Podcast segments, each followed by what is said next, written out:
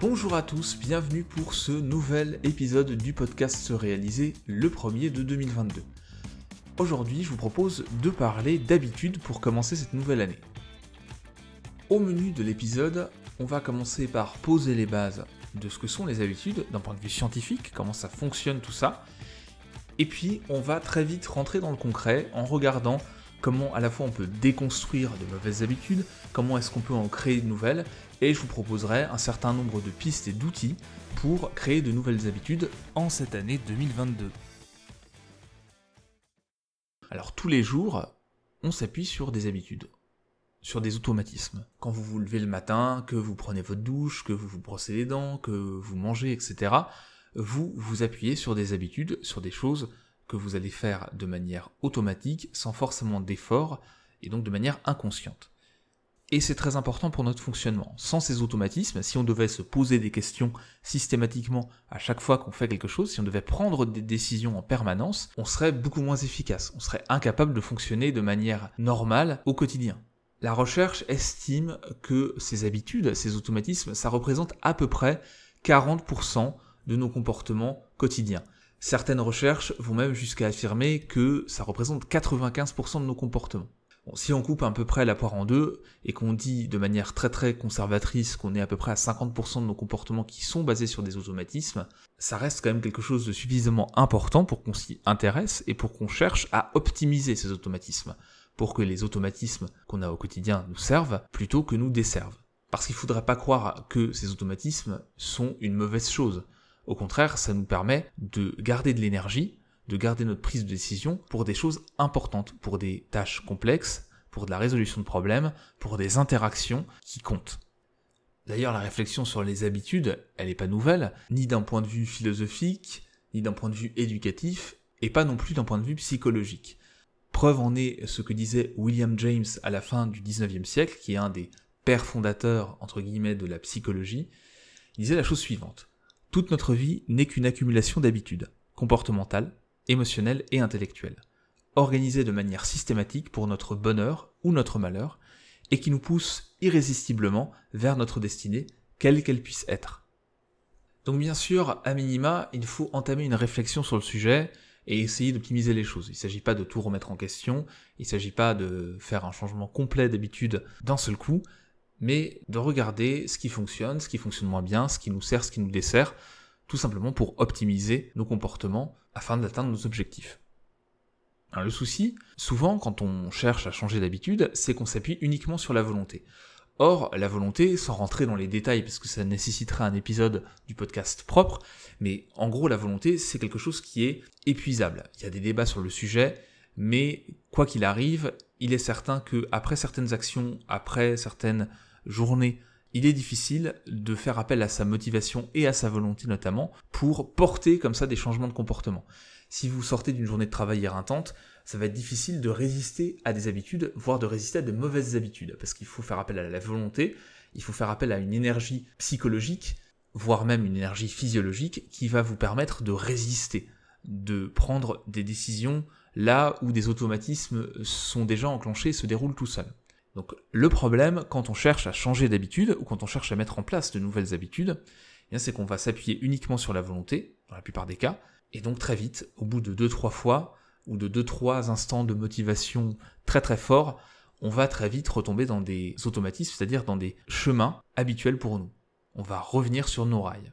Mais on peut bien sûr aller au-delà de cette question de volonté, essayer de comprendre comment fonctionnent, comment se structurent les habitudes. Déjà, qu'est-ce qui définit une habitude? Qu'est-ce que c'est qu'une habitude?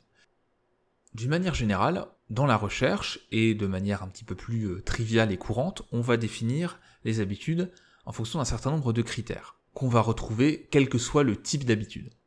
Premier critère, c'est l'activation par des signaux récurrents dans l'environnement. C'est-à-dire qu'une habitude se déclenche parce qu'il y a des signaux autour de nous qui vont activer une séquence. Et ces signaux, ils sont présent souvent régulièrement. On peut s'appuyer dessus. Deuxième caractéristique, une habitude va être insensible aux objectifs généraux de l'individu. Ça signifie simplement qu'il ne suffit pas d'avoir des objectifs très clairs, très puissants pour vous pousser à changer de comportement, parce que en fait, ces automatismes, ces fonctionnements inconscients, ces comportements inconscients sont assez peu sensibles naturellement à une volonté consciente. Ou en tout cas, dans la durée, ça va très vite s'estomper. Troisième caractéristique, une habitude, elle est rapide et efficace la plupart du temps. C'est-à-dire que ça se déclenche vite, c'est assez court, et ça va atteindre l'objectif qui est associé à cette habitude de manière tout à fait pertinente et efficace.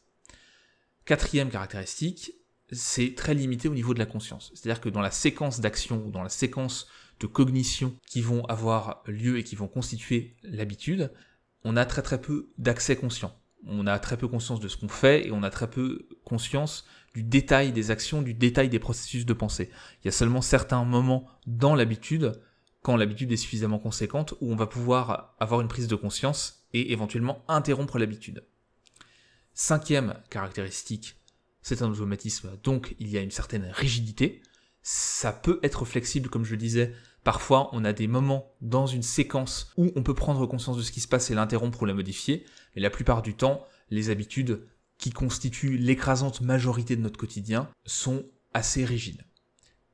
Enfin, dernière caractéristique, une habitude, elle se définit par une séquence de micro-actions qui peuvent être exécutées comme un seul bloc. Par exemple, si je choisis de lancer la séquence me brosser les dents, je ne vais pas réfléchir à toutes les micro-actions que ça implique. Et j'ai pas besoin de réfléchir à chaque étape. C'est-à-dire que ça s'exécute comme un seul bloc. J'ai juste à prendre la décision, voire même spontanément à continuer ma routine du matin pour que la séquence se laver les dents s'enclenche. J'ai pas besoin de me dire il faut que je prenne la brosse à dents, il faut que je retrouve mon tube de dentifrice, que je l'ouvre, que je mette du dentifrice, etc., etc., pour aller jusqu'au bout de la séquence. Tout ça va s'exécuter d'un seul bloc. J'ai juste vaguement l'intention de me laver les dents parce que ça fait partie de mes habitudes et ça va s'en automatiquement. Tout ça, ça permet d'éviter de la délibération, d'éviter de la prise de décision consciente, donc d'économiser énormément d'énergie et de temps au quotidien. Mais on part toujours d'un moment où les habitudes n'existent pas.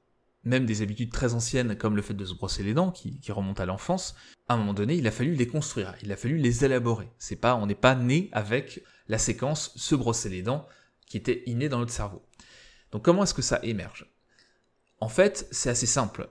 Pour qu'un comportement devienne automatique, on va tout simplement répéter une action, répéter une séquence d'actions de manière régulière, dans un environnement qui va aussi avoir des points de repère qui vont être constants, et ça, ça va permettre dans le cerveau de créer un réseau de neurones, un circuit dédié à une habitude.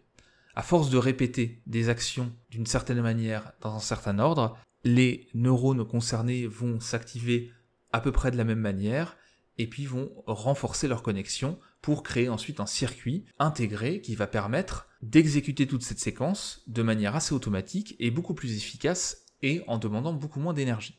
Et c'est ça aussi qui explique que quand une habitude est très fortement développée, c'est compliqué de l'inhiber parce que vous avez un super circuit de neurones qui a été spécialisé là-dedans, qui s'exécute très très bien de manière automatique avec juste un petit déclencheur et donc si vous voulez interrompre la séquence, c'est compliqué. C'est comme une voiture qui est lancée à très très grande vitesse. Pour l'arrêter, il va falloir un peu plus de temps, un peu plus de volonté, un peu plus d'énergie que pour quelqu'un qui euh, monte de manière pénible sur un vélo, qui va commencer à mettre un pied sur une pédale, etc. C'est ça en fait, quand on est en train de développer une habitude, on est plus dans la situation de la personne qui apprend à pédaler sur un vélo que du pilote qui est dans sa voiture très puissante et qui se lance très très rapidement sur un circuit. D'où le problème que j'évoquais en introduction de faire appel uniquement à la volonté pour casser, pour freiner ce bolide euh, lancé à pleine vitesse, pour freiner ce circuit de neurones qui en fait n'est que très peu sensible à ça, ou en tout cas il, va falloir énormément d'énergie pour que cette volonté consciente puisse empêcher cette séquence d'action. Alors justement, qu'est-ce qui se passe dans une habitude, dans une séquence d'action? Il y a trois choses à retenir dans l'activation d'une habitude, dans le fonctionnement d'une habitude, une fois qu'elle est installée. Premier élément, c'est le signal. C'est-à-dire que vous avez toujours un déclencheur pour une habitude. Alors n'importe quel élément peut jouer ce rôle. Ça peut être un indice, ça peut être un déclic, ça peut être un élément dans l'environnement, ça peut être un mot dit par une personne, ça peut être un moment de la journée, ça peut être plein de choses. Et cet indice, ce déclic, va dire au cerveau que il est temps de lancer la séquence X ou Y qui correspond à l'habitude. Deuxième élément d'une habitude, c'est la routine, c'est-à-dire l'activité, l'émotion ou le comportement qui vont constituer l'habitude. ou l'ensemble d'éléments qui vont constituer l'habitude, ça peut être euh, des comportements, des pensées, etc. Donc tout ça va constituer une séquence et va euh, faire bloc, ça va être homogène. C'est-à-dire que quand vous rentrez dans la séquence, vous allez spontanément aller jusqu'au bout. Troisième élément de l'habitude, et c'est important, c'est la récompense. C'est ce qui permet au cerveau de déterminer que cette boucle d'habitude, elle mérite d'être développée dans ses premières phases et d'être maintenue. C'est-à-dire que vous avez toujours un bénéfice c'est ça qui permet aussi de développer des habitudes qui sont à moyen long terme mauvaises pour nous, mais qui, à court terme, conservent ce bénéfice, cet avantage. Typiquement, si vous êtes fumeur, vous avez eu un bénéfice au début. Peut-être pas le bénéfice de la cigarette et de la nicotine, peut-être juste le bénéfice social d'être reconnu comme faisant partie d'un groupe parce que vous fumiez en tant qu'adolescent au sein d'un groupe. Et puis après, vous avez la récompense qui est euh, la nicotine, le fait d'être détendu, ou au contraire, le fait d'être moins stressé, d'arrêter des symptômes ou des petits tremblements parce que vous avez eu votre cigarette. Même chose, le fait euh, d'allumer la télé quand vous rentrez après le travail, ben, ça procure une détente, ça permet de, se déconnecter, de se changer les idées, etc., etc. Donc on a toujours une récompense, même sur des comportements qui ne sont pas bénéfiques à moyen ou long terme, le cerveau il vit dans l'instant présent. Donc il n'a pas cette notion-là, et surtout quand il est en mode automatique, quand on est sur des circuits et des automatismes comme ça, l'intérêt c'est l'intérêt immédiat. Quel est le bénéfice immédiat? Et il est important d'identifier ce bénéfice, parce que quand une habitude, même si elle vous pose problème, même si elle vous pose difficulté au quotidien, elle a forcément un bénéfice, sinon elle n'est plus en place, sinon elle s'arrête d'elle-même au bout d'un moment. Donc ça c'est quelque chose qu'il faut bien prendre en compte. Une habitude a toujours ces trois composantes, le signal, le déclencheur en gros, la routine, et puis la récompense derrière. Alors justement, maintenant qu'on a vu un petit peu comment fonctionnaient les habitudes, on va pouvoir se lancer dans la déconstruction de mauvaises habitudes et la construction de nouvelles habitudes. Je vais d'abord vous parler de ça dans les grandes lignes, c'est-à-dire les grands principes, et ensuite on s'intéressera à des outils, à des techniques pour mettre ça en place. Première étape, premier thème, la déconstruction de mauvaises habitudes. Pourquoi est-ce que je commence par là?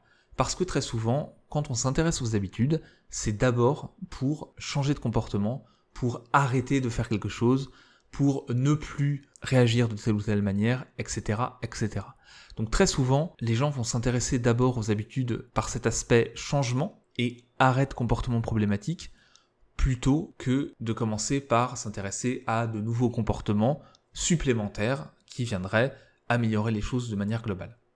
Donc comme je le disais en parlant de la structure des habitudes, quand vous voulez arrêter de faire quelque chose, il faut d'abord comprendre l'habitude en place et comprendre les conséquences positives, le bénéfice que ces habitudes ont pour vous. Si vous ne faites pas cette analyse, vous allez passer à côté du bénéfice de l'habitude et donc vous allez essayer de lutter quelque chose qui en fait vous apporte du positif. Alors peut-être à très court terme, peut-être de manière peu efficace par rapport à vos objectifs, mais il y a quand même un bénéfice. Donc première chose à faire quand on veut déconstruire des habitudes qu'on considère comme mauvaises, c'est de s'intéresser à la structure de l'habitude. Qu'est-ce qui la déclenche? En quoi consiste le comportement? Et qu'est-ce que ça nous apporte?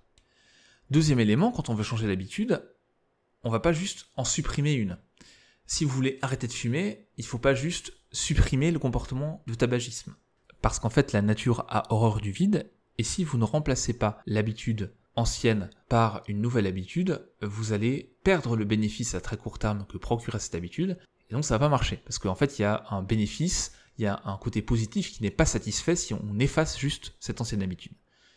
Et comme le circuit de neurones associé, il va pas se décomposer du jour au lendemain, eh bien si vous ne remplacez pas ce comportement par un autre, vous allez tout simplement retomber dans vos travers, retomber dans vos anciennes habitudes. Donc ça c'est quelque chose d'assez évident, mais il faut bien l'avoir en tête quand on change d'anciennes habitudes. Souvent, on oublie un petit peu ce facteur-là, et c'est ça qui fait, entre autres, parce qu'il y a plein de paramètres qui rentrent en ligne de compte, mais c'est ça qui fait, entre autres, qu'on va échouer à changer d'habitude. Deuxième élément à prendre en compte sont les déclencheurs. Qu'est-ce qui active votre habitude?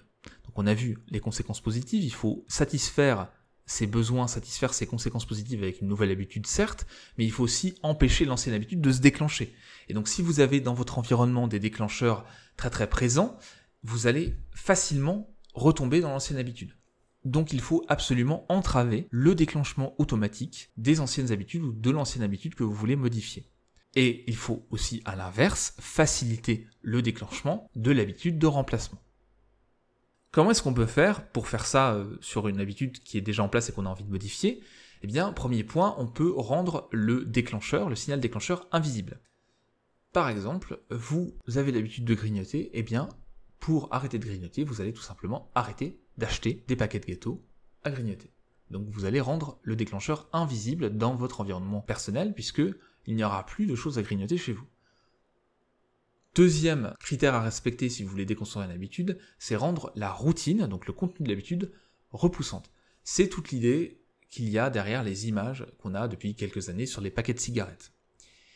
Troisième élément à respecter, c'est le fait de compliquer la tâche. Donc là, si vous voulez déconstruire une habitude, vous allez rendre les choses très compliquées. Je reprends l'exemple des paquets de gâteaux.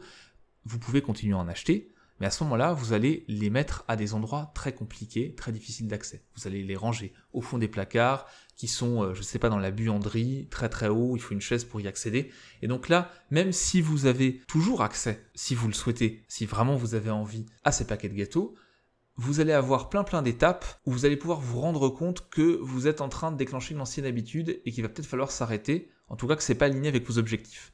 Donc vous avez aussi de la marge de manœuvre pour arrêter l'habitude avant qu'elle ne soit complètement déclenchée. Donc c'est ça l'intérêt du fait de compliquer la tâche. Même chose si vous avez l'habitude de regarder la télé en rentrant chez vous après le bureau et que vous voulez arrêter de faire ça, eh bien vous allez ranger cacher les télécommandes de la télé, vous allez les mettre dans un tiroir qui est pas du tout dans la même pièce, etc., etc. Et donc tout ça, ça complique la tâche. Et quand on complique la tâche, on remet des marges de manœuvre. Enfin, quatrième point que je vous conseille de respecter si vous voulez déconstruire une habitude, c'est le fait de la rendre insatisfaisante. C'est-à-dire d'associer des conséquences négatives à l'habitude. Alors je vous l'ai dit, quand une habitude est en place, c'est qu'il y a des conséquences positives immédiates. Mais là, ce qu'on va faire, c'est qu'à chaque fois qu'on fait l'habitude, donc on résiste pas à l'habitude, mais qu'elle se déclenche et qu'elle va jusqu'au bout, on va noter les conséquences à long terme négatives de cette habitude. Ou alors, on peut s'engager auprès d'un proche et le notifier à chaque fois qu'on dérape. Et euh, en même temps, on peut lui dire aussi de nous engueuler un petit peu euh, quand on dérape. Donc là, l'idée, c'est qu'il y ait des conséquences négatives immédiates à l'habitude. Alors ça, c'est pas quelque chose qui marche systématiquement et qui va marcher chez tout le monde, mais en complément des trois autres pistes, c'est quelque chose qui peut encore renforcer le côté désagréable, en tout cas négatif de l'habitude en place, et donc vous aider à changer d'habitude. Bon, maintenant qu'on a vu un petit peu dans les grandes lignes comment déconstruire une habitude, comment est-ce qu'on construit une nouvelle habitude? Comment est-ce qu'on peut faciliter, optimiser, accélérer le moment où on va construire une nouvelle habitude? Alors d'ailleurs, globalement, la recherche a regardé, enfin des chercheurs ont regardé, combien de temps on mettait à développer une nouvelle habitude dans plein plein de domaines différents. Alors la réponse, elle est satisfaisante et insatisfaisante à la fois. Ce qu'on a pu constater, c'est qu'il faut entre 18 et 254 jours pour former une habitude. Alors c'est une grosse fourchette, hein, parce qu'en en fait ça dépend des gens, d'une part, ça dépend des domaines aussi. C'est pas la même chose de créer une habitude très très simple dans un domaine qu'on maîtrise déjà. Par exemple, vous êtes déjà efficace au travail et vous allez optimiser, accélérer votre efficacité au travail que de le faire dans un domaine où c'est plus compliqué, où on est plus novice, par exemple, si vous voulez créer une habitude d'activité physique et que vous n'avez pas fait de sport depuis longtemps, voire jamais vraiment fait de sport, ça peut prendre un peu plus de temps. Et puis après, on croit ça avec la personnalité, l'environnement, les circonstances émotionnelles, le stress, etc. Ça peut être très très variable. Donc en moyenne, ce qu'on a à peu près, c'est 66 jours pour que ça devienne automatique, pour qu'on parle vraiment d'une habitude. Donc ce que vous pouvez retenir, c'est qu'en moyenne, il faut à peu près deux mois pour créer de nouvelles habitudes. Deux mois, c'est à la fois très court, mais aussi très long. Parce que quand on veut mettre en place de nouvelles choses, ça veut dire qu'il faut quotidiennement travailler dessus régulièrement pendant deux mois c'est aussi un des autres facteurs qui, donne cette fourchette très très importante de temps, c'est que certaines habitudes ne sont pas quotidiennes. Certaines habitudes ne peuvent pas être activées quotidiennement. Parfois c'est hebdomadaire, ou tous les deux ou trois jours. Donc évidemment, si vous avez une habitude qui ne peut pas être mise en place tous les jours, il est certain que au total, si on compte tous les jours, même ceux où il n'y a pas l'habitude qui est mise en place, évidemment ça va prendre beaucoup plus de temps. Donc ça, c'est des choses à bien garder en tête. En ce qui concerne les règles à respecter pour mettre en place une nouvelle habitude, c'est la même chose que pour déconstruire une ancienne habitude, mais à l'inverse. Premier critère à respecter, ben, rendre le signal déclencheur évident. Si par exemple vous voulez aller courir tous les matins, aller faire un footing tous les matins, vous allez sortir vos affaires de sport, les mettre au pied de votre lit, rendre ça évident, peut-être même mettre des affiches de course à pied dans votre appartement, etc., etc. Il faut que votre environnement vous rappelle que vous avez pris cet engagement de mettre en place ce nouveau comportement. Deuxième critère à respecter, rendre la routine attrayante. Que ça soit un peu sexy, que ça vous donne envie, que ça vous motive régulièrement. Donc par exemple, si je reprends euh, le sport comme nouvelle habitude, ça peut être le fait de partager vos séances de sport avec un proche. Ça peut être le fait de passer plus de temps avec un proche en faisant du sport avec lui. Donc de combiner la nouvelle habitude et une activité sociale. Tout ça, ça peut augmenter la motivation. Troisième critère à respecter, c'est de rendre les choses faciles. Donc là, je vous conseillerais toujours de commencer simple, de commencer soft, de commencer petit, et puis de vous appuyer sur cette nouvelle habitude modeste pour la développer petit à petit en fonction de votre envie, de vos motivations. On reviendra sur ce point-là dans la partie suivante du podcast. Quatrième critère à respecter, on l'a dit, une habitude c'est un signal, une routine, une récompense. Donc quatrième critère à respecter, évidemment, il faut que ça soit satisfaisant. Il faut que à chaque fois qu'on réalise l'habitude, on ait une gratification immédiate. Il faut rendre cet accomplissement de routine satisfaisant. Donc soit vous allez noter vos répétitions, ce que vous avez fait, soit vous offrir une petite récompense une fois que vous avez réalisé ce comportement, etc., etc. En fonction de ce que vous faites, c'est à vous de déterminer la récompense. Alors, selon aussi le domaine de l'habitude, ça peut tout simplement vous procurer du plaisir immédiatement. Et à ce moment-là, votre récompense, elle est directement dans la routine, elle est, liée à la routine. Mais c'est pas toujours le cas, surtout quand on commence. Donc, dans les premiers temps, c'est bien d'avoir cette récompense qui va être associée à l'habitude en sachant qu'il ne faut pas que cette récompense devienne quelque chose d'obligatoire et de systématique, parce que si par exemple à chaque fois que vous allez courir, euh, vous vous mettez une récompense alimentaire très importante, ben, en fait vous allez complètement annuler les bénéfices à long terme de la routine et c'est pas très intéressant. Bien, on a parlé des grands principes sur les habitudes, comment déconstruire de mauvaises habitudes, comment construire de bonnes habitudes. Maintenant qu'on a dit ça, on peut rentrer un peu plus dans le détail en regardant des pistes, des techniques pour faciliter la mise en place de nouvelles habitudes ou la déconstruction d'anciennes habitudes. Mais en général, c'est lié, hein, je vous l'ai dit. Si vous voulez déconstruire une mauvaise habitude, il faut trouver une nouvelle habitude pour remplacer cette ancienne habitude.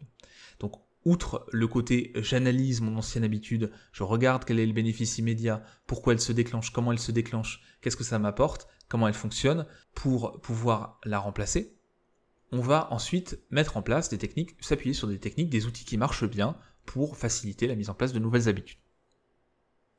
Première approche importante que j'ai déjà un petit peu évoquée, c'est travailler sur le déclenchement des anciennes habitudes. Il faut vraiment les entraver.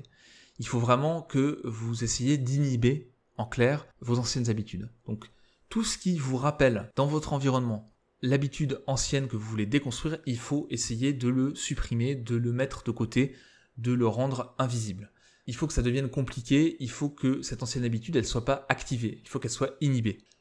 Donc ça peut être important de vraiment revoir un peu son environnement, alors ça peut être au travail ou à la maison en fonction de votre habitude, parfois de revoir un peu la déco, de revoir la manière dont on a arrangé les choses pour vraiment que l'ancienne habitude, elle soit plus déclenchée. C'est pour ça aussi que quand on veut faire des gros changements d'habitude, par exemple sur l'alimentation, c'est parfois mieux de carrément changer la personne d'environnement pendant un temps pour plus qu'elle ait ses repères, pour plus qu'elle ait ses déclencheurs automatiques. Après, il y a toujours la phase délicate du retour à l'ancien environnement, où là, il faut aussi faire un travail de réaménagement l'ancien environnement. Parce que si vous partez pendant 6 mois en cure et que vous revenez comme avant dans votre ancien environnement, que vous n'y changez rien, vos anciennes habitudes, elles sont toujours là. Vos, circuits neuronaux, ils sont toujours là dans le cerveau. Donc il y a aussi ce travail-là à faire. Quand on le fait de manière personnelle et individuelle de son côté, je vous invite vraiment à travailler sur votre environnement. Qu'est-ce qui peut entraver le déclenchement de l'ancienne habitude? Qu'est-ce qui déclenche l'ancienne habitude? Qu'est-ce que je dois cacher? Qu'est-ce que je dois compliquer pour introduire des pauses conscientes qui permettent de ne plus avoir ce comportement, de prendre la décision de ne plus avoir ce comportement. À l'inverse, même chose, quand vous voulez déclencher de nouvelles habitudes, il faut tout faire pour les déclencher facilement. Donc ça c'est le deuxième point, deuxième outil sur lequel travailler, c'est le déclenchement. En gros, on veut baisser le temps d'accès, baisser l'énergie nécessaire pour lancer la nouvelle routine parce qu'elle n'est pas encore installée, parce qu'elle n'est pas encore ultra efficace, elle n'est pas encore automatique, c'est pas encore une vraie habitude en tant que telle. Donc on va mettre des signaux pour nous aider à déclencher ces comportements. J'en ai parlé tout à l'heure, les baskets au pied du lit quand on veut aller courir le matin. Ça peut être le fait d'associer le nouveau comportement à d'anciens comportements. Par exemple, vous voulez apprendre une nouvelle langue euh, avec une application euh, type Duolingo, Memrise ou autre, c'est des petites leçons de, 2-3 minutes, vous allez peut-être vous dire, bah, le matin, je vais faire cette petite leçon avec euh, mon café du matin ou ma pause café du matin, je vais prendre les 2-3 minutes nécessaires pour faire ça. Donc là, j'associe quelque chose d'agréable que j'aime faire, ma petite pause café tranquille, avec quelque chose de ludique, d'intéressant, qui va pas prendre toute ma pause café, mais ça va devenir quelque chose qui va se déclencher en même temps, qui va être associé. Donc vraiment ce travail, soit d'association, soit de disponibilité dans l'environnement du nouveau comportement, la mise en place de prédécision, c'est ce que je disais avec le fait de sortir les baskets, de les mettre au pied du lit pour aller courir. Ça, c'est une prédécision. Vous prenez la décision avant le moment du comportement pour le faciliter, le rendre très facilement disponible au moment où vous en avez besoin.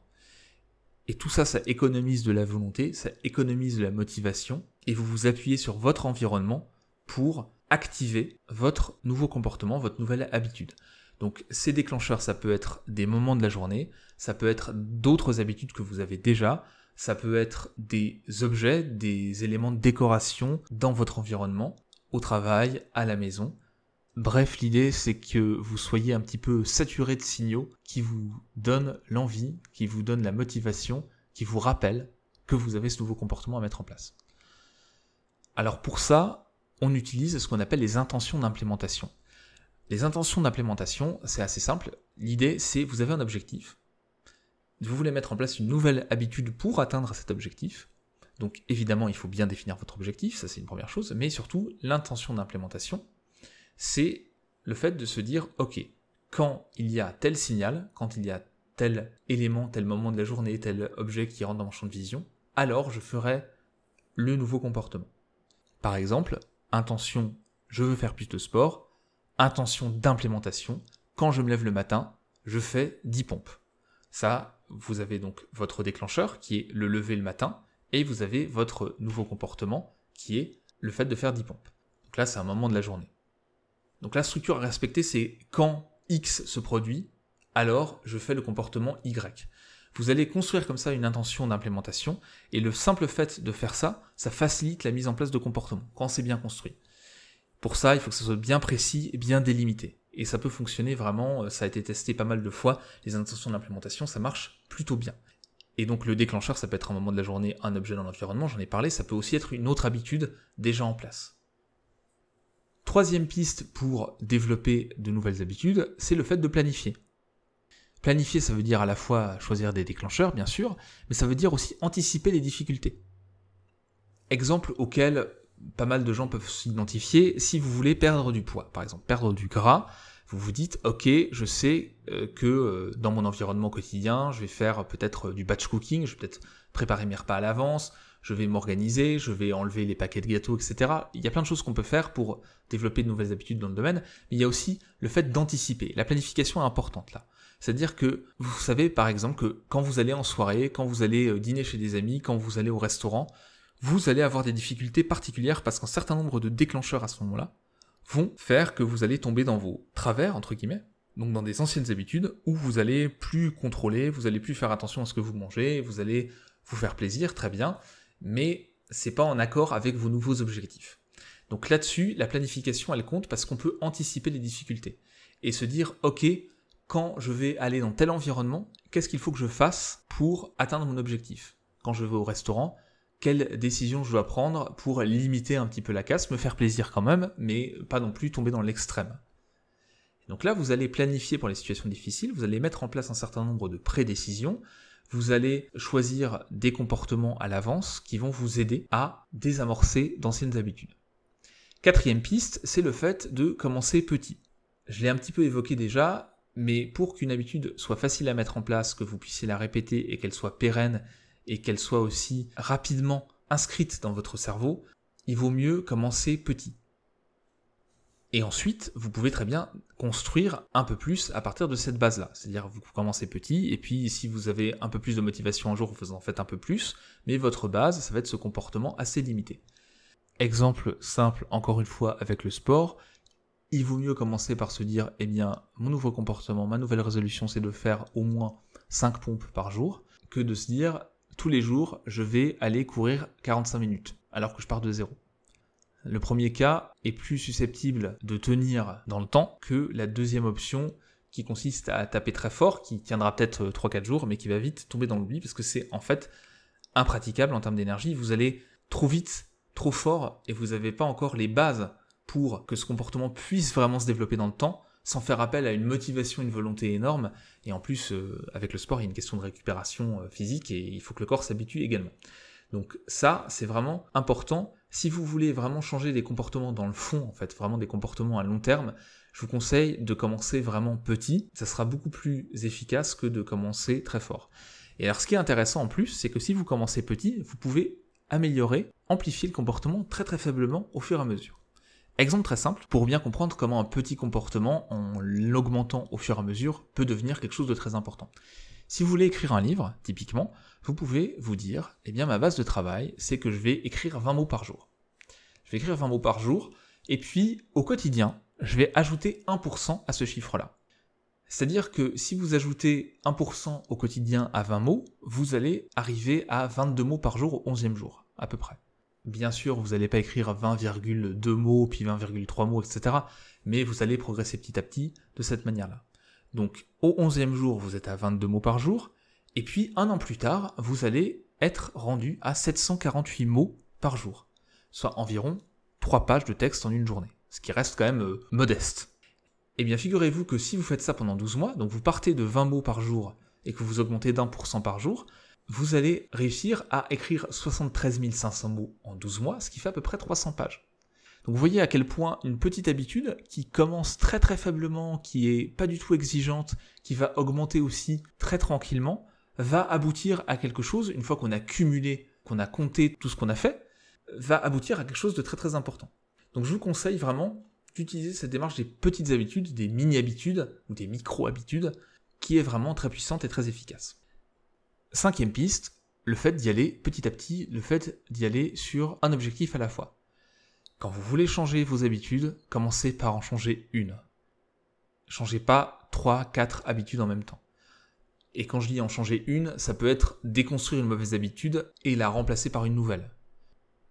Parce que ça, en fait, c'est la même chose. Vous travaillez sur une ancienne habitude et vous allez la remplacer parce que ça fait partie du travail sur une ancienne habitude. Mais n'essayez pas de mettre en place 3, 4, 5, 6, 7, 8, 10 nouveaux comportements à la fois. Vous allez éparpiller votre énergie, vous avez d'autres choses à faire au quotidien, vous avez d'autres responsabilités, d'autres soucis, etc. Donc allez-y, comportement par comportement. Mettez en place une nouvelle habitude.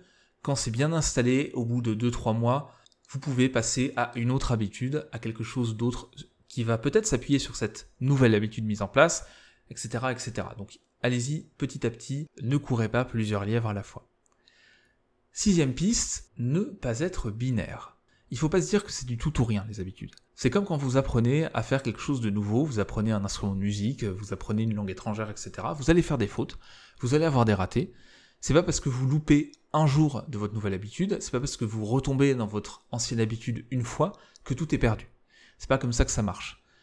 Ce qui est important, c'est d'y aller étape par étape et euh, de continuer à faire des efforts malgré les difficultés. Donc si un jour vous loupez votre habitude parce qu'il se passe euh, X ou Y choses qui font que, c'est pas très grave, il y a des ratages, remettez-vous sur celle rapidement, retournez à votre nouvelle habitude rapidement, et puis ça continue, et vous allez arriver à votre objectif.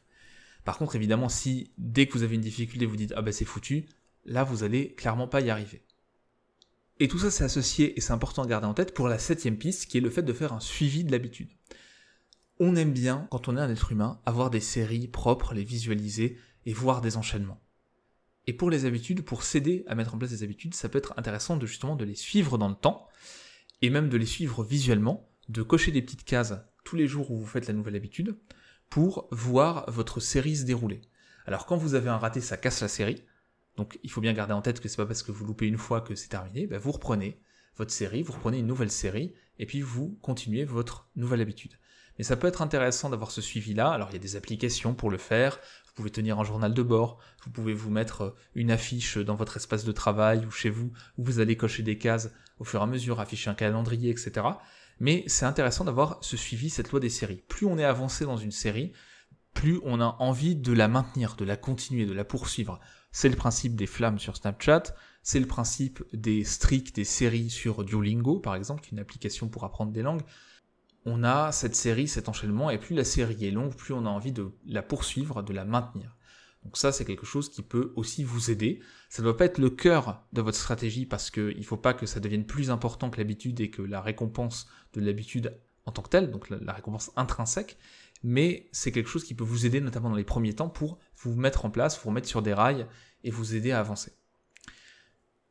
Huitième et dernière piste que je vous propose dans ce podcast, c'est l'engagement social. Certains adorent ça, d'autres aiment pas trop, détestent un petit peu cette euh, approche-là.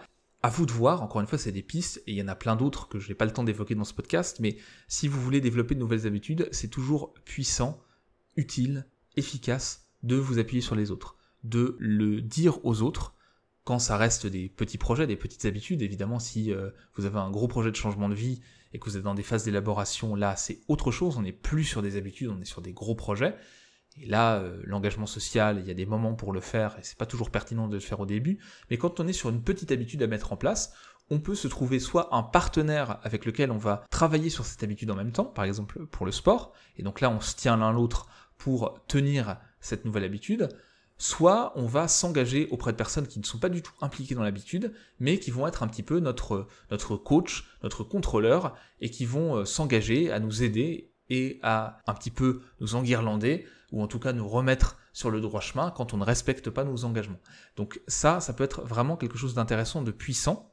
Soit si vous vous engagez avec un ami ou une amie pour une nouvelle habitude, soit si vous vous engagez dans une habitude que pratique déjà un ou une amie, et donc là il va vous aider parce que vous allez avoir cet exemple, cette motivation en permanence, et vous allez vous accrocher, entre guillemets, à cette personne pour mettre en place votre nouvelle habitude, ou alors avoir une personne qui est un petit peu le contrôleur, le coach, qui va vérifier que vous faites bien l'habitude, en tout cas à laquelle vous allez envoyer des rapports, même si elle vous dit rien, même si elle vous fait pas de retour. Le simple fait de dire à l'autre personne, eh bien tous les jours ou euh, toutes les semaines, je te fais un petit check-up pour te dire où j'en suis, ça vous engage et vous n'avez pas forcément envie d'être ridicule auprès d'autres personnes, donc ça peut vous aider à mettre en place cette nouvelle habitude. En conclusion de tout cela, ce qu'on peut dire, c'est que les habitudes, c'est vraiment quelque chose de central dans nos comportements. Encore une fois, hein, entre différentes études, on a entre 40 et 90%, 95% de nos comportements qui seraient liés à des automatismes, à des choses habituelles, à des comportements donc qui sont déclenchés par des signaux et qui vont se dérouler euh, spontanément, sans qu'on ait forcément un contrôle conscient dessus. Donc c'est quelque chose d'important dans nos comportements qui prend une grosse place et qui constitue donc le cœur de notre quotidien. Donc si vous voulez changer de vie, si vous voulez changer de comportement, si vous voulez améliorer des choses, vous appuyer sur des habitudes, c'est nécessairement une bonne idée. C'est pas toujours suffisant, mais c'est quasi un incontournable. Donc pour des comportements simples, pour des comportements quotidiens, pour des comportements réguliers, je vous invite vraiment à travailler sur les habitudes, à essayer des pistes, à essayer des outils pour transformer vos habitudes et évoluer de ce point de vue-là. La phase de préparation, elle est quand même importante, il faut bien le garder en tête. Si vous voulez changer une ancienne habitude, prenez le temps de l'analyse. Prenez le temps pour regarder comment elle fonctionne, qu'est-ce qui la déclenche, pourquoi elle est maintenue, qu'est-ce qu'elle vous apporte. Et ensuite, travailler sur la mise en place d'une nouvelle habitude. Ça demande un petit peu de temps, un petit peu de prise de hauteur stratégique, mais c'est important quand vous mettez en place une nouvelle habitude. Si vous voulez que ça réussisse, si vous voulez que par exemple, cette nouvelle année soit une année de changement de comportement, de changement d'habitude, de changement de vie peut-être même, eh bien prenez le temps de cette analyse, prenez le temps stratégique pour mettre toutes les chances de votre côté. Et si vous faites ce travail, si vous suivez euh, les quelques pistes que j'ai évoquées dans ce podcast, ou d'autres pistes que j'évoque euh, sur ce réalisé, je vous mettrai des liens vers d'autres articles, vers d'autres sources pour travailler sur les habitudes, eh bien vous allez nécessairement progresser, et même s'il peut y avoir des ratés, même s'il y a certaines tentatives qui vont nécessairement échouer, vous allez quand même en apprendre sur vous-même, et le deuxième coup, le troisième coup, ça ira beaucoup mieux et ça sera beaucoup plus simple. Donc vraiment, prenez ce temps stratégique, prenez le temps de réfléchir à vos habitudes, de relever les habitudes que vous avez aujourd'hui, celles que vous souhaitez changer, celles que vous souhaitez modifier, celles peut-être que vous souhaitez ajouter à votre panel de comportements automatiques, et tout ça devrait vous permettre d'atteindre ou en tout cas de soutenir vos grands projets, vos grands objectifs pour cette nouvelle année, ou qui sait pour les 10, 15, 20 ans à venir. Je vous remercie en tout cas d'avoir écouté cet épisode, j'espère que l'écoute des épisodes du podcast deviendront une habitude pour vous. et je vous retrouve le mois prochain pour parler d'un tout nouveau sujet dans le domaine du développement personnel, de la psychologie positive et cognitive. À très bientôt et voilà, c'est tout pour aujourd'hui. Je vous remercie beaucoup d'avoir écouté cet épisode du podcast Se réaliser. Si vous l'avez apprécié, n'hésitez pas à le noter sur iTunes ou sur la plateforme sur laquelle vous l'avez écouté. C'est ce qui permet au podcast de remonter dans les résultats de recherche et c'est ce qui lui donne de la visibilité. Vous pouvez aussi bien sûr commenter, partager cet épisode sur les réseaux sociaux. Je serai très heureux d'entamer la conversation avec vous, de discuter en commentaire, d'échanger. Et enfin, sachez que le podcast, il y a un blog que vous retrouvez sur le site ce-réalisé.com et qui propose pas mal d'articles assez variés sur le développement personnel. Donc je vous remercie à nouveau d'avoir écouté cet épisode et je vous dis à très bientôt pour un nouvel épisode du podcast Se réaliser. Salut